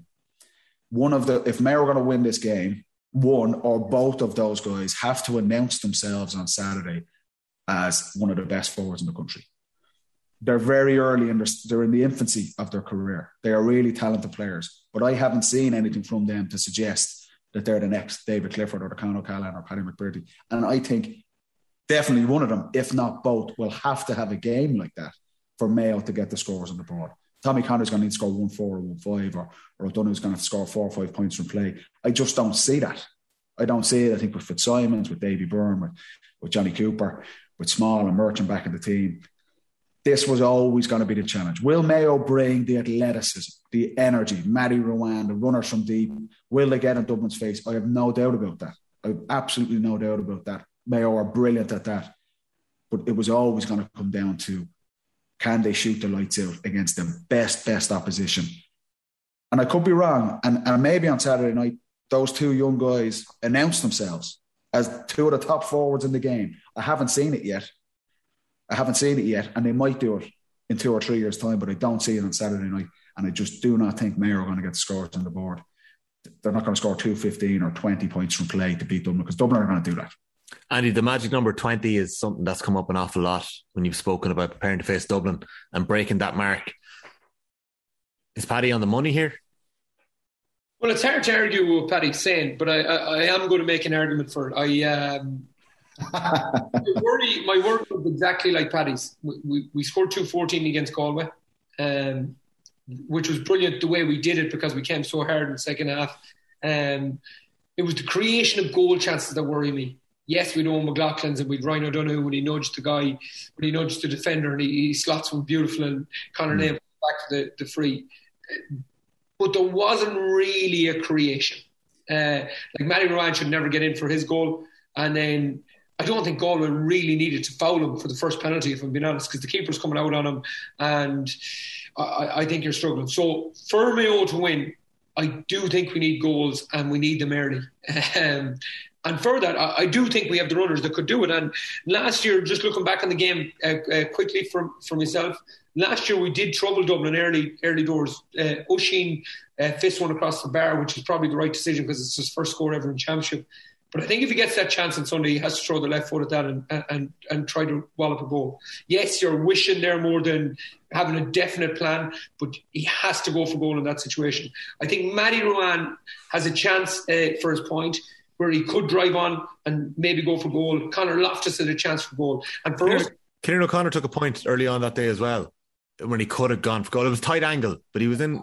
I think by the time he caught it, but I know the one you're on about, by the time he caught it, Tommy, it was probably a point. But yeah. It, if that's another inch either side of him, he's a chance for goal. So we did create half chances in that game for goals. Now, next Saturday evening, there's absolutely no question in my mind that Mayo need at least three goals to win this game. But I do think the way they're playing and the way Dublin are that the goal Meath got against them, even the one Daniel Flynn got against them, I do think there's going to be chances there for goals. And if we get them, that gives us a huge chance. My biggest fears for me are we're probably going to have to put Paddy on Ciarán Kilkenny. We're probably going to have to put not Paddy Andrews, no Paddy Durcan. Uh, we're, we're, probably going to have to put Oisín on on Con O'Callaghan, which takes out two of our absolute drivers from the back. Lee had a really good game actually last year in the Ireland final again against Dublin, but is he that guy anymore that can do that? He probably isn't. So, do you sacrifice leaving somebody else on Con O'Callaghan? And do you sacrifice leaving someone else on Ciarán Kilkenny, which is a huge risk for James Horan but he didn't. He put Lee on Shane Walsh, so he might have been eyeing this up and saying, "Right, Paddy, you might have to go on Scully on Sunday." Would uh, Paddy be able to outrun Scully once or twice? You're not asking him to for 70 minutes just to give us an overlap to get a goal chance, and that gives us a chance. I think there's huge momentum with this Mayo team. Um, Paddy's absolutely right about Tommy and Ryan. They're not like that David Clifford forward who can come around the corner and kick five or six, and you're thinking, geez, I've done well on him. I don't think they're that sort of player. But Ryan is definitely a fella that can create. And if Tommy can get a run on you and he can really go at you, he can really damage you. I think Murchan will go straight on Tommy Conroy, which will take a tiny bit of that pace maybe off him. But if he just hits form, and he could strike early, I think gives a huge chance. Yes, on my side, it's a lot of hope. There's way more stats behind us to say Dublin should win the game. But I do hope that we can get them goals. I do hope we can rattle them, get in behind them. I do hope someone can come late, like in Michael Plunkett or something, and come late in around the corner. Uh, I do hope that we can put Evan Comerford an under pressure in his kick out because uh, we definitely will press him. Uh, and I do hope that on the off chance that Diarmuid and Matty can get the better of uh, Fenton and McCarthy in the middle of the field. And if we can do that, it gives us a chance. And once we have a chance, I'm sure the Mayo boys will fight, you know. Paddy, we've watched Dublin in the flesh a number of times this year. I've, I've had the privilege of sitting beside you and listening to you going, the goal is on, the goal is on, the goal is on in the first half against Meath. But but there have been games that we've watched where, and we've spoken about it in depth, the forwards haven't clicked. Like one of the first podcasts we did this year, we raved about Dublin's shot selection and their efficiency. It was something outrageous, like 87.5%. And you spoke about how the team prided themselves on getting to that level and hitting those targets. We've spoken about the depth that the squad have lost over the last while. Is there any worries about Dublin going forward? I, I don't, no, to, to, be honest. And it's, you're talking about the, the depth going forward, and Andy's hit the nail on the head there. Mayo have to take or Mayo have an option on, on Saturday night to take their two best attacking options and their two best defenders to take out Dublin's two key attackers in, in, in Con O'Callaghan and, Niles, and Ciarán Kenny. Dublin still have Cormac Costello, Dean Rock, and Niall Scully outside Dublin have match winners. They probably have five in their forward line. And Paddy Small on his day, I put Paddy Small in the same bracket as, as Conroy and Riley I don't know. There's potential there to, to do, but they probably haven't landed at that level yet. They're, they're still early in their career. Dublin have five guys that can win the match. So if the two boys, Durcan wraps up Kilkenny, and like I say, Andy's saying hope a lot there, and, and, and this is not me being biased. I'm just going on the facts of everything we've seen to date this season and over the last five years with these players. If Durcan wraps up Kilkenny and Oisin Mullin wraps up Con O'Callaghan and have the game of their lives and the two boys don't score, Costello can still, still score five points from play and Dean Rock can still score one five. So, so Dublin may not have 12 forwards that can do that of depth, but they still have guys that can shoot the light. They have match winners all over their forward line. That's always been a trump card. That if you tie up one of them, someone else can pop up. That's the challenge on Mayo's side. I don't think Mayo have those guys, or uh, I'm just on what I've seen to date, they don't. But someone can arrive on Saturday night and have the game of their lives and do it. And that's what Andy's saying. There's just that hope there. Or does James Horan turn around and say and take that risk? And, and I'm talking, I'm being asked a lot on, on, this part and just in general. How do you beat Dublin? And I always, well, you need to be brave. And it, it being brave is talking about matchups there and saying, James Horan goes to Paddy Durcan, you know what? We're going to leave Stephen Coen and take a risk here and put Stephen Coen on, on Kenny. And Paddy, you go because we need scores. That's a brave decision to do and it could backfire. But that's the challenge for Mayo. So, so although Dublin Dublin's depth has been questioned, I still think they've five match winners in their forward line that, that, that can that can pop up and win the game for them. So I'm not worried about that. I'm not. And on the, on the other side, that they haven't clicked. The style Mayo play, it's man on man. The Dublin forwards want that. They want that. Kildare put 14 guys behind the defence. I don't know a forward in the country who enjoys playing against that. It's it's stagnant, it's slow. Dublin were slow and they were ponderous on the ball against Kildare. I accept that. It wasn't their best performance. But they'll get opportunities for that cohesion. They'll get one on one opportunities against Mayo, and that's what they want. So I could be wrong, but that's I'm basing this. I know you can people say oh, you're biased or you're, you're talking out your arse there because you're because you're an ex Dublin player. I'm basing this off off off facts of what I've seen, and and that's why I'm confident for, for the game on Saturday. Andy, just off what Paddy's saying there, is there any chance that the county of Mayo have managed to keep a massive secret for the last few months, and that James Horan has actually been setting Mayo up to play a, a stacked defence to break with pace? Because with the speed that Mayo have and the types of players that they have, you could argue that if, if they were trained in a certain way, they could possibly play that horrifically slow, stop the team and break from pace, you know, that, that blanket defence that we haven't seen for a couple of years. Is there any chance Mayo James Horan is going to change tact and play a different style of football this Sunday? Yeah, I think there's a question last year, last week. Would we could we get Tommy Conroy, American Johnny Cooper at any stage? And if we do play that role, that, that mismatch is never going to happen because they're always going to have three or four back, and that doesn't suit us. And to be honest with you, away from that is James. That's not James. Mm. James is he is. Joe, he, he, he's going in there and he's, he's he's beating the chest. He's telling these guys that they're they're they're ready to go. They're they're this is the time. Dublin are Joe, they're, they're, they're moved back to the pack a tiny bit. Here's your chance to go and get them. Filling the young fellas with confidence, telling them, as, as Paddy says, be as brave as you can. Get up in their faces. Evan Comerford taking the kick out. We squeeze the spaces. Let's see how we get on. And at times it will work. My my fear, my fear of it, and we always have fear. We already said that today. But my fear is, and not to reiterate Paddy's point, but Scully killed us last year. No, he killed us. Um, killed us from the first goal right up to the last last minute of the game. He was the best, in my view. He was the best player on the field on the night. He was just sensational. Uh, but just say we go Con, we go Paddy Kilkenny, and we go Lee on Paddy Small if he starts. Lee did quite well on him last year. Just say we do that. If that leaves Costello, Scully, Howard, how do we match up against them guys? That's the, that to me is the is the is the danger. And the Bascals uh, with their Westport connections coming on look sharp. The last night They're going to be dangerous coming on. Bugler coming on. It just leaves a lot for us to do. Our chance is to go for goal. We literally we need to go for goal. At a time in basketball, there was a time in basketball where they literally just cut out that uh, fadeaway two point shot because if you're going to do that, move back to the three point and just shoot the bloody thing because you get more points for it. We nearly need to be thinking like that on Sunday. Go for the board. We need to be going for the goal. We have, or Saturday, we need to go for goal as much as we can to get as many chances as we can. And I do believe that's our best chance winners. And I do believe there's fellas on that team that, that can score goals. And I think they're right from Oisín Mullin to Paddy Durcan to Matthew Ruane to Diarmuid O'Connor to Ryan O'Donoghue to Tommy Conroy. I do think they're goal scorers, and if we could get something off Aidan on the scoreboard, that'd be a huge plus. And that's where our chance lies. The stats still go with Dublin, as I say, but I do think we have a, a just, just uh, there, there's something saying to me we, we have a right chance. And I, this, uh, uh, in no way am I saying like Dublin Mayo games are always tight. Even last year's All Ireland final, like say after 50 minutes, it's it's right down to the wire there, and Dublin just pull away at the end.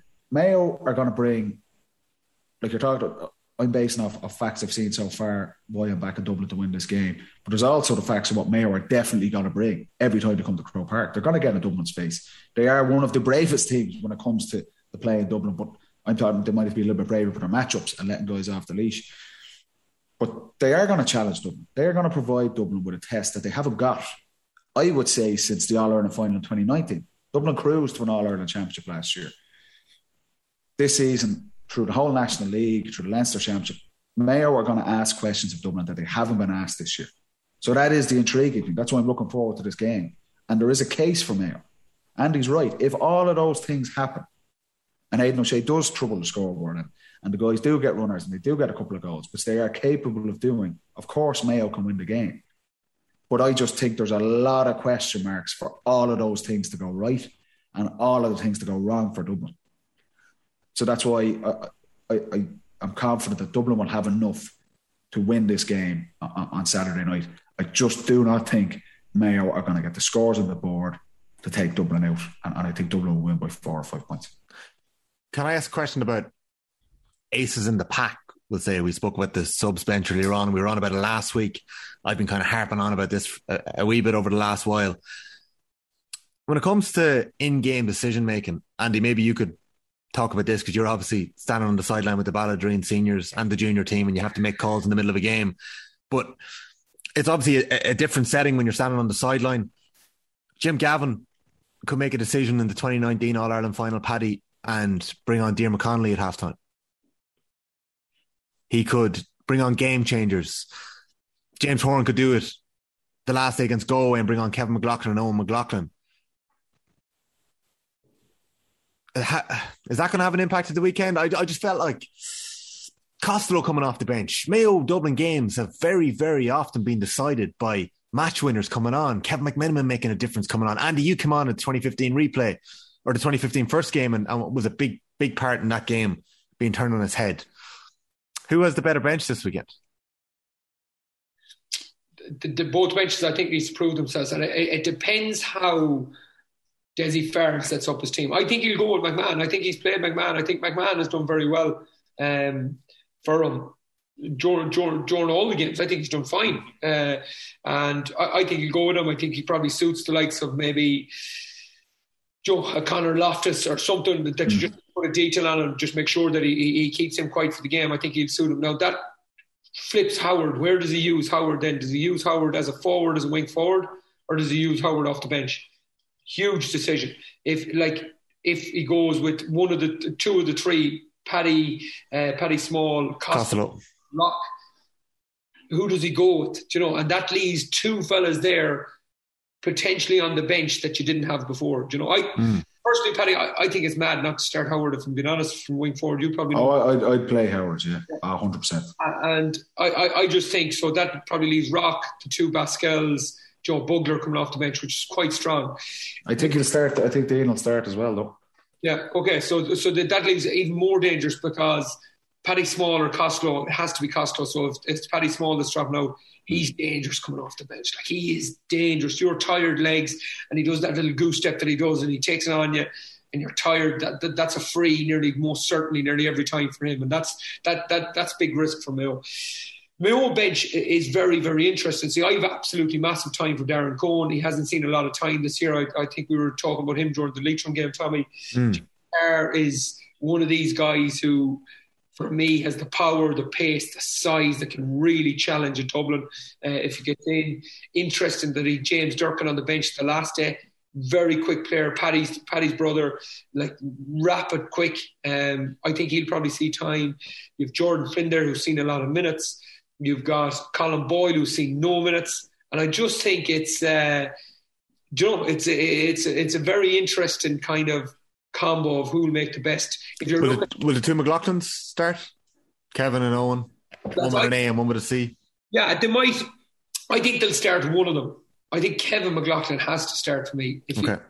He, like, if he doesn't start, yes, he's been brilliant. I was at the Westmeath game. He was brilliant when he came on against Westmeath. He was excellent, excellent the last day when he came on. But for me, he just gives us something different. If you want to take the attention off Ryan Donoghue, you need another playmaker there who's going to be able to kick the ball and release fellas. And for me, Kevin has to start. So that probably leaves Eoghan, which is very harsh on Eoghan because I think uh, his aerobic capacity really suits this game. But if you want something really exciting coming off the bench, yeah. And, as Paddy says, and you be a bit brave, you've got to leave one of them. I think. Um, yeah. it, depends on which one he starts. You know. Look, I think Andy, you hit the nail on the head, and we've touched on this. We've been dancing around it for, for the last number of weeks. And everyone has but Dublin bench, bench, and the depth and all that type of stuff. Then they have to prove themselves, and, and that's what I'm saying. That, there's guys, the Basquels, the Sean McMahon, you're right. I think he'll, he'll stay in the team. Very similar to Robbie McDaid last year, and, and Dessie will be loyal. If a player hasn't done anything wrong, he's going to stay in the team. But you're talking about the, the young Mayo guys, we're talking about Conroy and O'Donoghue. This is the this is the absolute cream of the crop, as Declan Darcy said. That you're as a Mayo player, you're going to be judged on how you perform against Dublin. This is the questions you're being asked. And for the Dublin bench, they do have to prove themselves. There's young guys there, and who are we to say? Saturday might be the night where someone comes off the bench and they, they blow the hinges off and they arrive on the scene or, or Paddy Small is taken out of the team and, and all of a sudden he comes on and he's being his bonnet like Shane Kingston today in the hurling.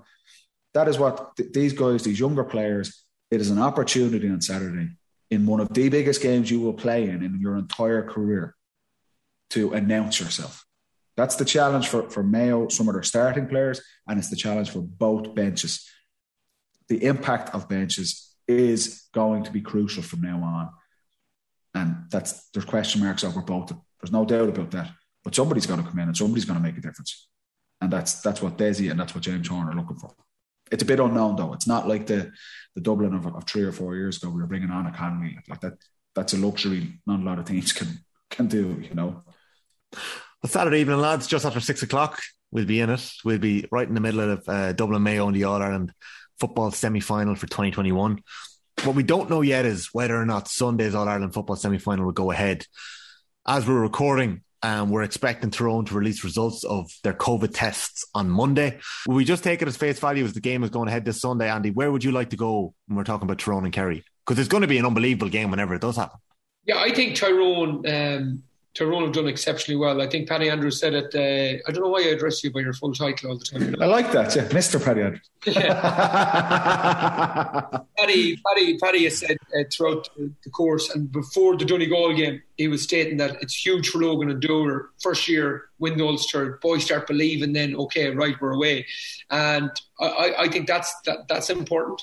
Um, but I think that's that, that's where it's going to stop for Tyrone. And I, I don't mean that in a weird way. You know the way I kind of really have a soft spot for Tyrone. Uh, I just like their players. I like the way they play. I think they're really building. But similar to Donegal in 11, where they came really defensive and then they brought it to a different level than in 12. I think that's where Tyrone are going to end up going. I think they're going to be huge challengers moving forward into 2022, 2023. The main example I would give of that, why I don't think they're going to challenge Kerry, during the course of the league and championship this year, they've scored four goals. Now, that's that's nuts. Like Kerry have scored 22 goals, uh, seven games, and and and, and um, Tyrone have scored four in the same amount of games. Wow. And and on top of that is they've McCurry is playing unbelievably well, unbelievably well. Matty Donnelly is playing unbelievably well. Uh, McKenna came into it at times the last day. Mark Bradley came into it at times. But outside Mark Bradley, as an inside forward, none of them guys have actually scored a goal. Kennedy scored a goal against Cavan. Uh, Peter Harte and Bradley scored goals against Armagh. And against Kerry, when they got that goal, it was Tiarnan McCann. So they, they, they're literally not challenging the goal. And there's no way I, th- I can see them getting within five, six points of Kerry without at least getting two or three goals in that game. And I, I just can't see it happening. Where Kerry are like they've scored four against Galway, one against Dublin, like they scored 118 against Dublin, 321 against Roscommon, 616 against Tyrone, 322 Clare, 119, 422. They're going for goal. They're going for goal. And it's it's huge. So, like, if you want to put up a total against Kerry and you're not scoring, or you're not even challenging the goal. I can't remember a shot against Monaghan for goal. Can you? Did that? I don't think so. No, the, the, the Donnelly chance at the end is obviously one with Beck and dispossession, but that's just a free. That should never play. come about, yeah. yeah. That's, that play is not going to happen. On, that's on Dublin, uh, Paddy. Uh, if that's Dublin, that's Paddy Small, that's uh, Con O'Callaghan, Kilkenny, that's, on, that's onion bag all day long. Yeah. And if that's Kerry, there, that's that's been smashed. Like that's Gavin White back at an F 55 yards. Uh, yeah, no, but but but like he was going for it. Where where yes, Tyrone are getting, as Paddy said, first year getting their system in place, getting the style mm. of play together, mixing that style of play from Mickey Harte now, bringing it more forward into a kicking style. And it'll probably go into the next phase of that in 2022. But from them stats, I would say that they're lacking that goal scoring threat. Um, and I think they'll, they'll, they'll struggle because of it it's funny, Andy. You're, I, I agree. I think Kerry are going to win this game, and I think they're going to win by four or five points as well. I actually think the other way is going to hurt Tyrone. I, I think the speed at which Kerry are going to move the ball and have been moving the ball, the cohesion they have.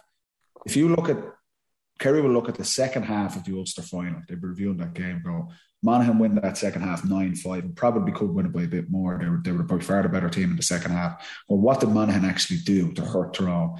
The speed at which they moved the ball, they were penetrating, they were kicking the ball more. That's why uh, Colin Walsh and these guys becoming link players in the half forward. Link. They were just getting the ball up the pitch probably three or four seconds quicker than they were in the first half. It was so pedestrian and allowed Tyrone to get this defensive system set with 12, 13 guys behind the ball and keeping Bradley um, Matty Donnelly and McCurry up front. Yeah. Kerry have the, the biggest strength. Kerry have been moving the ball so quickly. The link players of Dara Moynihan, I know he's been injured last couple weeks. Paudie Clifford is having the season of his life as a link player. David Moran, Gavin White coming from deep. We touched on it. You know, Tipperary played to, tried to play this blanket defence against against Kerry, and Kerry just picked raw pace. They punch holes in it.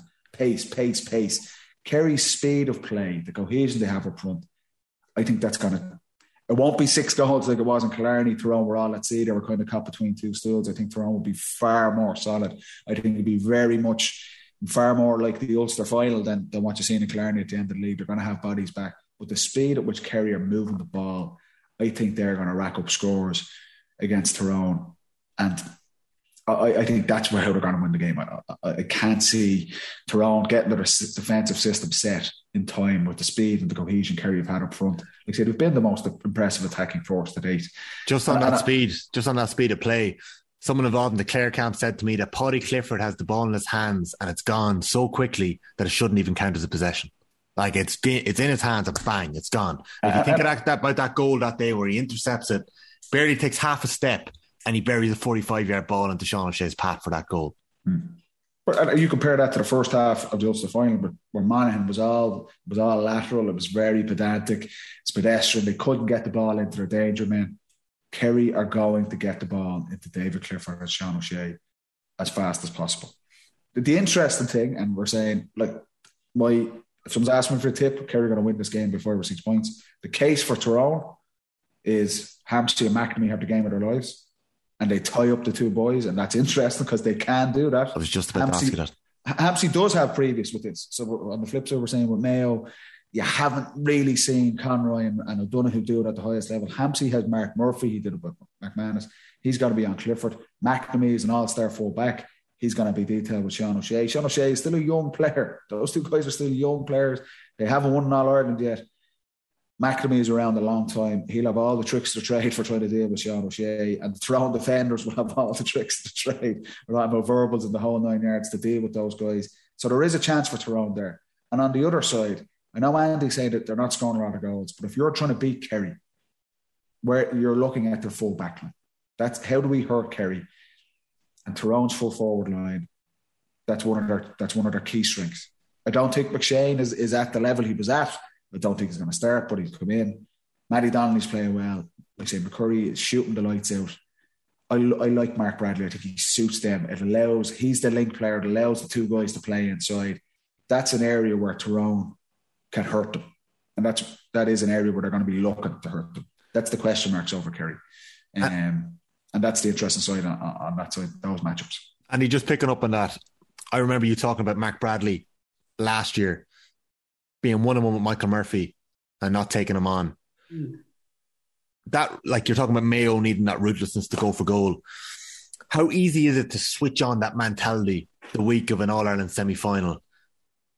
I don't know, whatever that switch is to become ruthless. I don't know what it is, but how can you switch that on that we need to be going for goal? Well, goals, lads, goals in championship football are hard things to get. I, like when Murphy's going for that uh, penalty against Tyrone, I couldn't believe it, right? Where Ger Canning or whoever's commentating on the game says Michael Murphy lining up to score his 10th championship goal.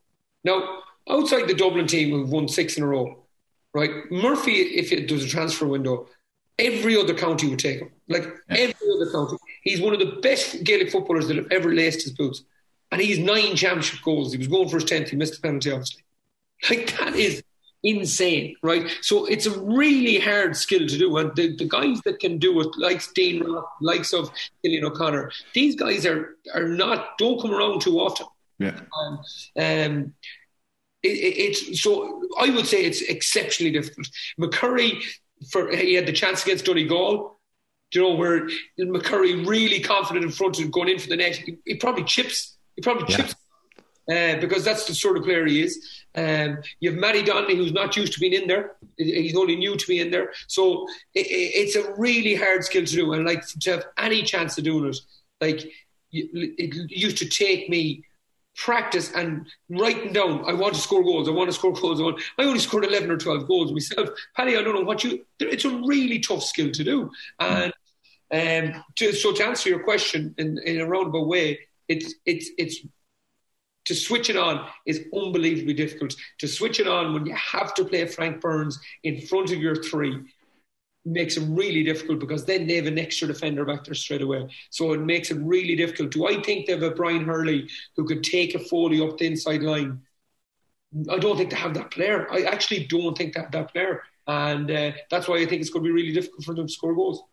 I think Matty Donnelly's a brilliant player. Well, McCurry's a brilliant player, but they're brilliant point scorers. Like you've hit the nail. Cillian O'Connor, Con O'Callaghan, Dean Rock. I'd actually put Costello's very similar as well. It's just a mentality. They're, they're finished. They're, they're goal scorers. McCurry will kick points from the sideline.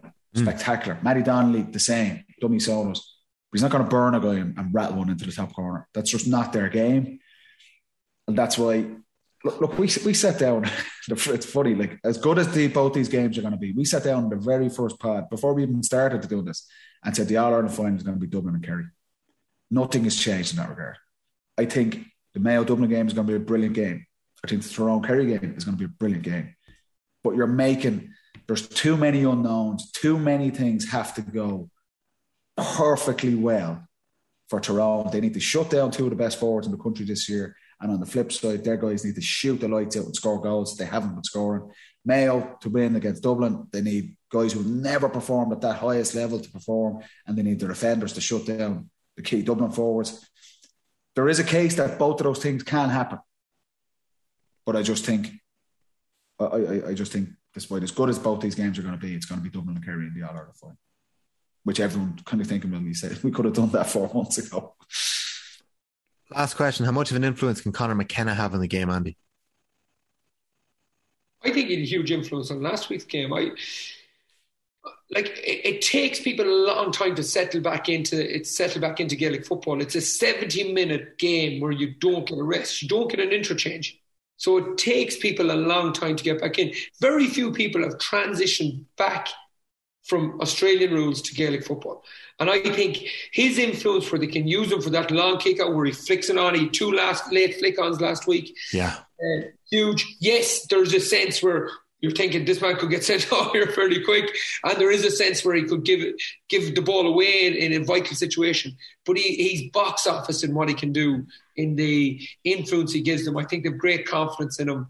Um, and I, I think the game will come. It mightn't come on Sunday, but the game will come in 2022 where he literally just settles into it. And then he's just the Gaelic footballer again. I don't think he's there yet, okay. but I think his influence around that, around the, the, the edges of that uh, that uh, Tyrone attack is huge. Can I just say one thing on it? And we're talking about matchups, and an interesting thing that it, I, am really looking forward to. We, we touched on on Geaney at wing forward, at Geaney's role this year. Mm. Kerry are kind of shoehorn him into wing forward, and you kind of get away with it in the Munster Championship because he's going to get scores, and he got a couple of goals against Cork, and he's kind of settling in. Tyrone are going to target a running game against Kerry and, and from our experience of playing against Kerry, you're always questioning the Kerry forwards going back the other way. That's an area where Tyrone and Logan and Dooher are going to be like, get after the make Clifford because Clifford's not great going back into his own goal. He doesn't need to be. He's not asked to do that role. But are going to target that. And they're thinking Niall Sludden could be wing back on Paul Geaney or Tiarnan McCann could get the start at wing back. And Geaney's going to be asked to do basically mass runs up and down the side of the pitch, chasing these guys. There, there are areas where Tyrone, Tyrone are going to have a game plan. The, the end of the National League was nonsense.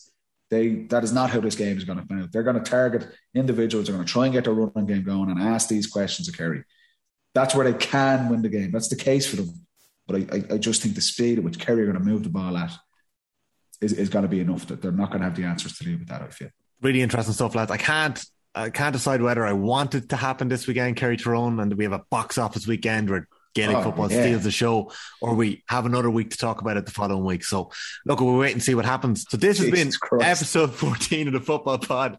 I saw Paddy Andrews yawning um, about an hour ago. It's about midnight. It's a four hour I don't, podcast. I don't blame Jesus. you. I don't Let's go to work in 10 minutes. I'm sorry about it. I'm Look, I'm up at 6 a.m. in the morning. For are, we, are, we, are we going to the game? Can we at least get two free tickets to go to the match um, Saturday night? Are we going? Yeah, I, I, I, think we're, I think we're going. Yeah, I, I haven't it's not in my. Yeah, it's not my job. That's not my job to sort out the tickets. Like that's not I my job. To, like I have to be there when we all stop this Dublin train. Yeah, you need. You deserve to be there. you have a lot of years, then, Andy. You don't need to be there on Saturday. You don't. I'll text you the result. so that's episode 14 of the Football Pod. Paddy Andrews, thank you very much. Andy Moran, thank you very much. Last week was actually our most listened to podcast to date, lads. You'd be oh. you'd be oh. glad to know. So it's been growing week on week even I'm getting recognized in the streets. So that's telling you something. Um, so keep sharing the podcast, subscribe, let your friends know, let your pals know, let your dads know and your moms know to listen to it because they're going to enjoy it. And uh, yeah, we're going to be back next weekend after the All Ireland semi finals. Thanks, guys. See you guys.